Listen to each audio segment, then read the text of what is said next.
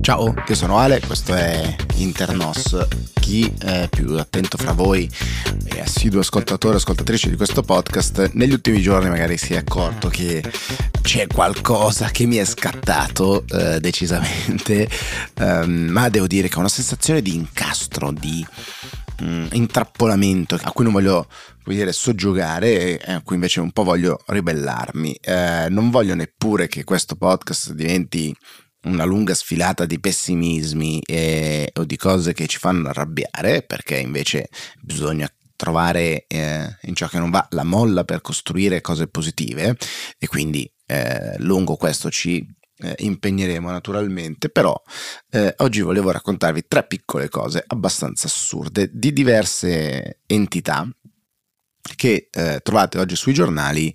che trovo abbastanza emblematiche. Eh, in ordine più o meno randomico, eh, ve le racconto tutte e tre. Una arriva dal Corriere della Sera, dove giustamente viene riportato il pensiero di Gerardo Giannone, operaio dell'impianto campano eh, di 24 anni, eh, impianto campano di, eh, della Fiat. Perché? Beh, perché? Scopriamo, giustamente dice eh, Gerardo Giannone, dice ma perché io devo scoprire da un presidente straniero, in questo caso dal capo del governo serbo, che la Panda che dal 2012 è prodotta a Pomigliano, dove ne sono state prodotte quasi 2 milioni, invece la Panda elettrica sarà costruita in uno stabilimento serbo perché dice eh, Gerardo Giannone questa notizia non mi è arrivata direttamente dall'azienda da Carlos Tavares un, mi sembra un'ottima, un'ottima domanda ma perché soprattutto questo tema non è centrale chiediamo noi eh, in tutti i giornali e bisogna arrivare a pagina 43 ad esempio sul Corriere della Sera per trovarlo? Perché lo stato dell'industria automotiva italiana non è un tema principale nel nostro dibattito dove invece passiamo il tempo a discutere delle parole di eh, Matteo Salvini sull'abusività dei burocrati che vivono a Bruxelles o meno, eh, nei giorni in cui la Presidente Mezzola, Presidente del Parlamento Europeo, è in visita in tutto il Sud Italia. Questo forse potrebbe essere una cosa più importante e fa anche un po' eh, rima, diciamo così, va nella scia del posizionamento dell'Italia nel mondo, se vogliamo. Perdiamo dei pezzi, andiamo in visita eh, nei paesi eh, in giro per il mondo e quando facciamo visita annunciano, prendono la bella occasione di annunciare che ci hanno strappato pezzi di produzione. Eh, nei giorni scorsi c'è stata anche la pubblicazione di un manifesto da parte dei produttori automobilistici europei e molto interessante in cinque punti chiedendo una serie di attenzioni diverse e cambi di rotta al, all'Unione Europea, ne parliamo tra oggi e nei prossimi giorni su, su NOS, quindi potete seguire il canale per eh, degli approfondimenti su questo, ma eh, l'industria automobilistica, che non vuol dire che bella la macchina eh, oppure no basta macchina perché dobbiamo girare tutti con la bicicletta eh, perché ovviamente non sono questi dogmi eh, bianco o nero da una parte o dall'altra, ma invece è ehm, un pezzo enorme di produzione del nostro, del nostro paese, del nostro sistema economico, un'industria importante per noi e la mobilità è fatta dei mezzi che, che, la permettono naturalmente e poi del come vengono utilizzati, ma questo in maniera secondaria. Ci sono i mezzi e poi c'è il disegno che abilita il loro, il loro utilizzo eh, cosa che è ben, ben diversa, perché come sappiamo la mobilità è diversa dalle macchine di per sé, ma l'integrazione di tutto quanto, mentre la parte di produzione, di valore economico, di posti di lavoro, di indotto, di creazione di imprese che servono la grande industria, eccetera, tutto questo è fondamentale. Perderne dei pezzi nel silenzio dei media e della politica a favore della licenza di un mese del generale Vannacci, credo che sia un grande peccato. Uh, questo molto alto direi come tema, molto importante per quanto mi riguarda. Scendiamo nel bassissimo per poi risalire nel, nel medio eh, e lungo periodo. Quello del, diciamo, di bassissimo e di iper dettaglio, ma altrettanto divertente per quanto mi riguarda, è un pezzo di Giovanni Parente su Il Sole 24 Ore, affitti brevi, estintori obbligatori solo per le imprese. un tema ovviamente che non interessa praticamente nessuno se non chi tra voi affitta la propria casa, un appartamento per scopi turistici per breve periodo, ma perché mi interessa in questo momento? Beh, perché c'era un obbligo di installare estintore e rilevatore di fumo negli immobili dati in affitto turistico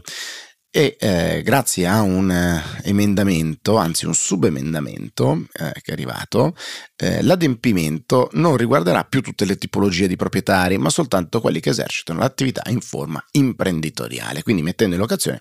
più di 4 unità in base alla disciplina attuale. Quindi se avete una casa soltanto potete non mettere i rilevatori di fumo e gli estintori, se invece ne avete 4 li dovete mettere. E quando succedono queste cose io mi domando sempre, ma questa regola è fatta per proteggere l'inquilino all'interno di quella casa che in caso di incendio, di eh, fumo, allora ha una sicurezza in più, oppure è fatta perché tu fai l'imprenditore e quindi io ti devo un po' appesantire la vita perché tu vuoi fare dei soldi. Questa cosa io non l'ho mai capita, perché se è concentrata sul consumatore, sull'utente da proteggere, ebbene, il turista americano che va in una casa a Firenze, che ha trovato su una piattaforma magari, avrà eh, dire, gli stessi bisogni di protezione che quella casa sia la casettina abbandonata dal figlio che oggi gestisce la signora eh, che è la sua unica passione oppure che sia una delle cento case di un grande property manager. Sempre è un turista americano a Firenze magari con un problema di fumo in una casa. Quindi la regola per chi è fatta a quale scopo per difendere il turista americano oppure per dare qualche obbligo in più a te che vuoi fare l'imprenditore? Questa cosa a me non è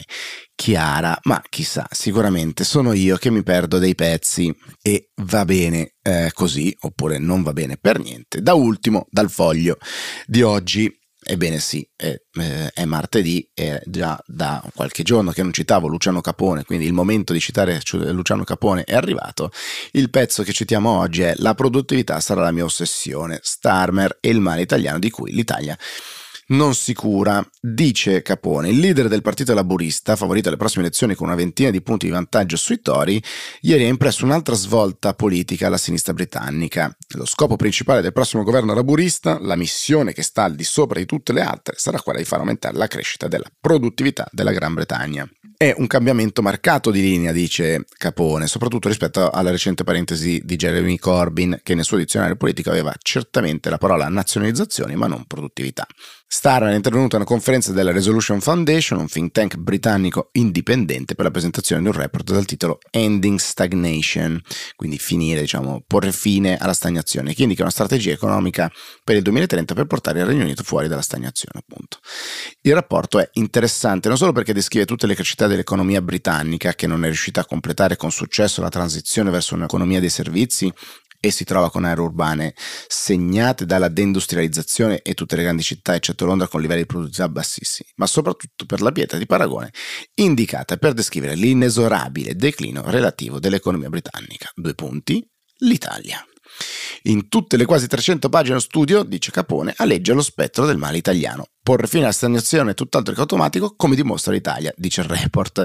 indicando dati pietosi. Nel 2000 il PIL pro capite italiano era in linea con quello della Germania e significativamente superiore a quello del Regno Unito. Nel 2019 il PIL pro capite italiano era sceso del 17%, al di sotto di quello della Germania ed era la pari con quello della Spagna, dopo essere stato più alto del 22% nel 2000.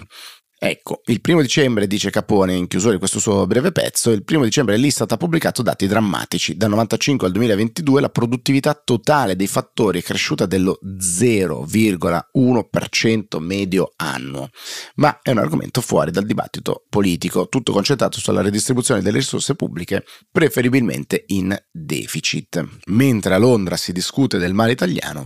il paziente italiano non si cura della sua malattia. Caro Capone, oltre a sposare il tuo articolo, sappi che qui qualcuno che si preoccupa eh, di questa malattia c'è ed è eh, NOS perché la produttività e la sua crescita è una delle nostre ossessioni, tanto quanto lo è nel Regno Unito per loro. Buona giornata a tutti.